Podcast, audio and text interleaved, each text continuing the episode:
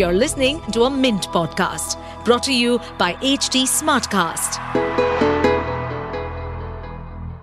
Hello, listeners. Welcome to the latest episode of Why Not Mint Money. I'm your host, Jash Kriplani. There is always a talk about the benefits of long term investing in equity markets, but what about debt investments? In today's episode of Why Not Mint Money, we chat with Nitesh Buddhadev, who is the founder of Nimit Consultancy, on what role debt investments can play in one's overall portfolio. Welcome to Why Not Mint Money, a personal finance podcast where we help you understand basic money concepts and share strategies for you to build your wealth. So let's get started with your money journey. Hi, Nitesh. Welcome to the latest episode of Why Not Mint Money. Nitesh, we wanted to chat with you today to understand where does debt investments sit in an investor's overall portfolio.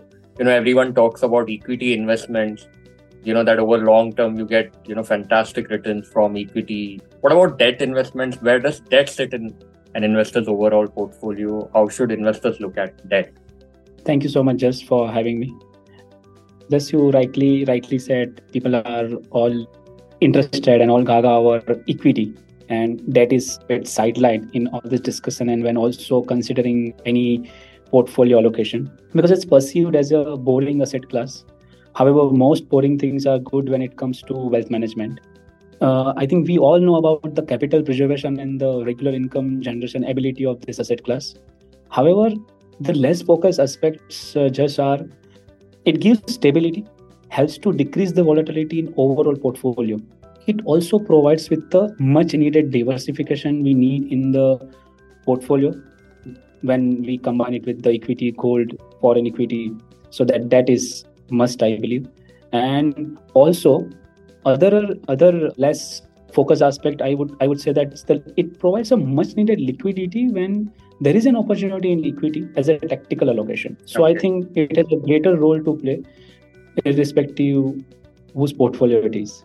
Right. Right. And you know in terms of goals what goals can it help towards achieving right equity people talk you know is good when it comes to long term goals. When it comes to debt what kind of goals you know can be linked to debt investment? See even if if i if i see at this even for a short term a short term goal we only link the short term goals to debt. But i believe even in the mid terms or long term also just debt has a role to play if if we just speak about right now the short term goals it can be let's say i just want to pay school fees of my child for next year and if that school fees is around 2 2.5 lakh i can do a simple rd or invest monthly SIP in let's say liquid or ultra short term fund, right?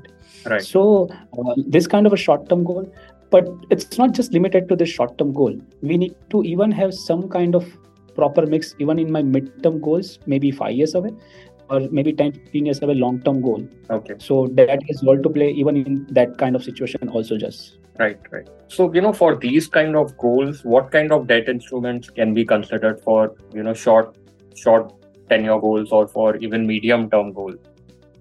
So just uh, when it, we see for the short term, as I said, it's plain vanilla RD or FD also solves the purpose. But uh, when it comes to mid to long term goal, I think uh, debt mutual funds are ideal. Even okay. some of your long term goals, your EPF, your PPF also takes care about that long term thing because it gives that it falls in that exempt exempt exempt category, of course, with okay. few conditions. So I think any everything it can be a mix of your epf it can be mix of your uh, debt funds also when we see about the long term goals right right you know you also mentioned you know how debt investments can help in having a tactical allocation to equity at various points in time whenever there is a strategic opportunity. Can you talk a bit more about this?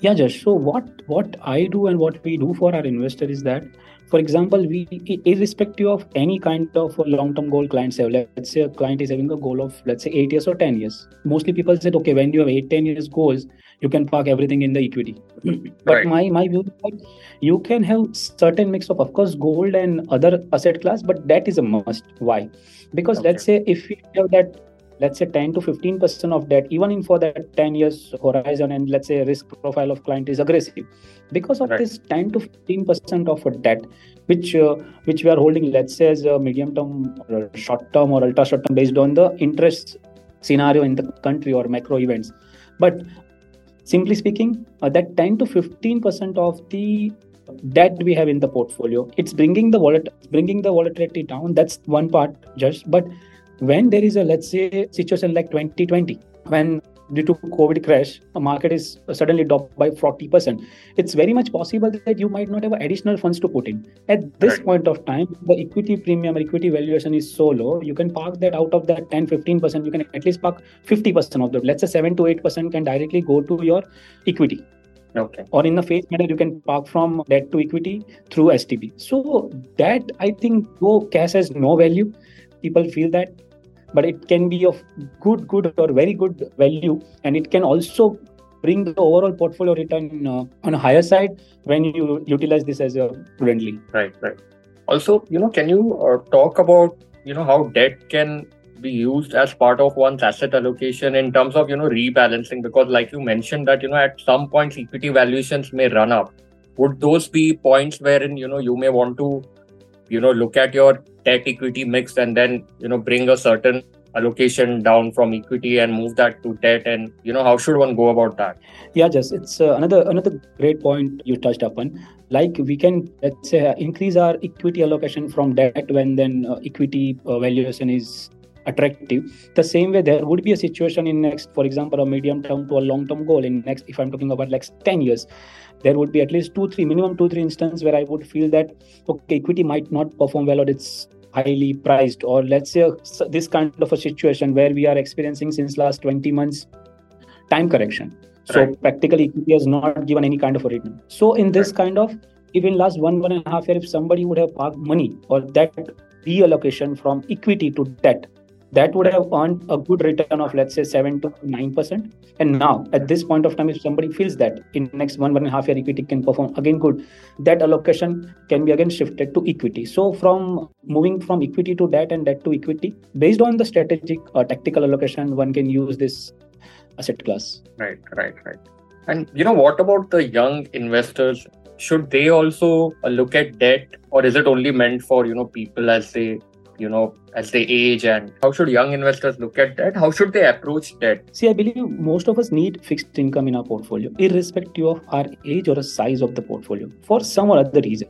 If i see from the lens of financial planning be it a short term or long term as we discussed or from having having contingency corpus to bring stability in the portfolio or decrease the volatility or earn a better risk adjusted return. You name it all okay? That has a very clear cut role to play even in for a young investor. I'll give you a simple example just what people normally see that okay, let's say if i'm investing my 100 uh, of total 100 rupees in or 100% allocation in equity and let's say i'm assuming a 12% return on this equity portfolio okay? But let's say if is goal is medium term or let's say your risk profile is conservative you if if i combine these two and let's say debt is giving me 8% and equity is giving me 12% return if i do 50 50 in both by bringing volatility to mostly half you can get 10% return so i know it's 2% lesser than what i would have got in equity but still it's good return and now let's talk about someone with a high, higher risk taking ability. Let's say 75% in equity and just 25% in debt. So I need to, I and what I'm trying to say here is that one need to see the weighted average return, what this asset class can bring in your in your total portfolio. So, for example, if I'm investing in equity, which can give me which can give me 12% return. If I'm allocating 75% of my portfolio in that, and let's say if I get 12%, that will give me 9% return. Okay. And another 25% at 8% in that, which will give me 2%. Still, I'm getting 11% return by reducing 25% equity in my portfolio and I'm putting 75 in equity and 25% in debt. And by combining this 12% and 8%, in this weighted average approach, I'm still getting 11% return. So it's a, it's I think it's a very good deal because you are introducing certain asset class which will going to help you reduce the volatility and also as we spoke about we can always use this uh, use this for rebalance and other purpose so this is i think not much looked upon or i think ignored aspect because people just see one return uh, one asset class return and ignore the other. But one needs to see from this weighted average uh, return approach Yeah, Nitesh, that's a good point. And uh, also, I wanted to ask you, you know, when it comes to debt instruments, different debt instruments have their own characteristics, right? When it comes to liquidity, when it comes to interest rate, you know, sensitivity, and as well as, you know, credit risk. So, you know, what should investors keep in mind when considering where they should invest, how they should align their goals with that debt instrument? And if you can give some, you know, basic framework for investors. So, when it comes to a fixed income or a debt uh, investing, I religiously follow and suggest each of my investors to follow follow SLR approach. Okay. SLR, I mean, is safety, liquidity, and return, and also just in that order. Okay. Right. Right. So when we talk about uh, safety, let me talk about a uh, few of the risk you you highlighted. That right. comes with various kinds of risk. Be it right. interest rate risk, credit risk, liquidity risk, or a reinvestment risk. Okay. Right. So even our FD, as we all aware, is uh, secured till 5 lakh only. So if some banks goes uh, bad tomorrow, you cannot get more than 5 lakh from the deposit insurance scheme, right? Sure. And sure. the same way bond has a credit and interest rate risk. We we know that it has an inverse relationship with the yield. Okay, right. uh, it is an inverse relationship with the interest rate. Sure. So every kind of risk exists also in that. I'm not saying that is risk free, but we again need to manage the risk and also, if we see that SLR framework, okay, safety, liquidity, and return, we talked about what kind of risks are there. But uh, people also ignore the liquidity aspects. People normally feel that all the debt are liquid by default. But we need to see that if we are investing in the PPF or EPF for that matter, it's locked in for a huge number of years, right? So if I'm opening right. PPF now, it's locked in for next 15 years. Of course, there is some provision for liquidity in case of emergency and marriage and buying a home situation, but it's not that easy to unlock that. Right. So uh, sure. there are few aspects like a government uh, securities, as we're discussing, or the government-backed thing, PPF or Sukanya, Sam- Sukanya Samriddhi or senior citizen savings scheme. It is might not having a risk of credit, but liquidity risk is definitely there. So needs sure. to understand the liquidity aspect. And when it comes to return in that framework, one has to see that of course put this in the least priority because what we are trying to achieve here is to reducing the risk and coming getting the volatility down right. So return but of course one needs to see what kind of instrument we are investing into and what kind of taxation provisions are there. So return what i'm getting after the cost and the tax which matters to me because that's the net return i get in my pocket. So see right. what kind of tedious provisions are there what kind of variation in return you will get. If i'm investing in a debt fund and let's yeah. say interest rate scenario is looking uh, not that great or let's say it's increasing interest rate scenario then you might have a capital loss also.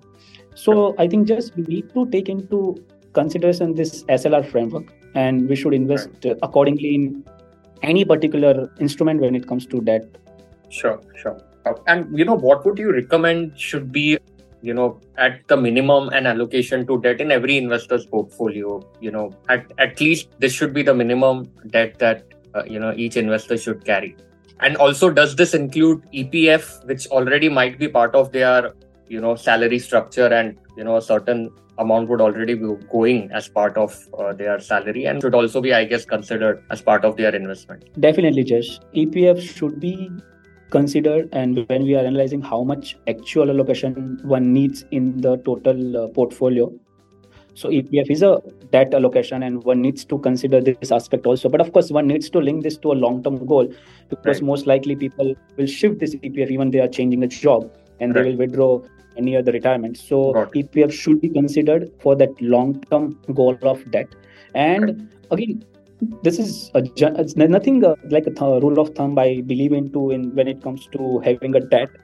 But generally, if we see, at least I, I believe that it should be in the range of minimum 10 to 15 percent of debt each and every individual need even if they are young they should have this this much allocation to a debt considering the risk profile is aggressive but still i think 15% of that is good mix to start with right. and they can experience that how how helpful it will be when there there is need of liquidity or there is uh, events like sudden crash in the market so depending right. upon that but at least 15% just i think is right. fair enough Right. This is over and above EPF because EPF, like you mentioned, is mostly for your retirement goals and your other long term. True, true, true, true. Yeah, agree, agree. This is over and above the EPF. So one total consideration of uh, any any debt allocation we are thinking, we need to add on it's over and above the EPF, right? Just. Thanks, Nitesh, for joining us today and you know showing us why debt is an important asset class that every investor should have in their portfolio. Thanks for joining us today.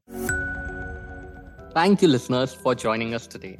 If you liked this episode and would like to hear to more such interesting conversations, do log into our channel Why Not Mint Money on Spotify, where you'd always find me omnipresent. Also, if you have any new ideas or suggestions, you can DM me on Twitter. My Twitter handle is at the rate Jash Kriplani, that is J A S H K R I P L A N I.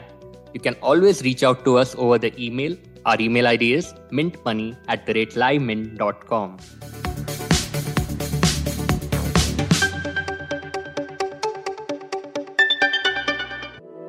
Stay updated on this podcast, follow us at HT Smartcast on all the major social media platforms.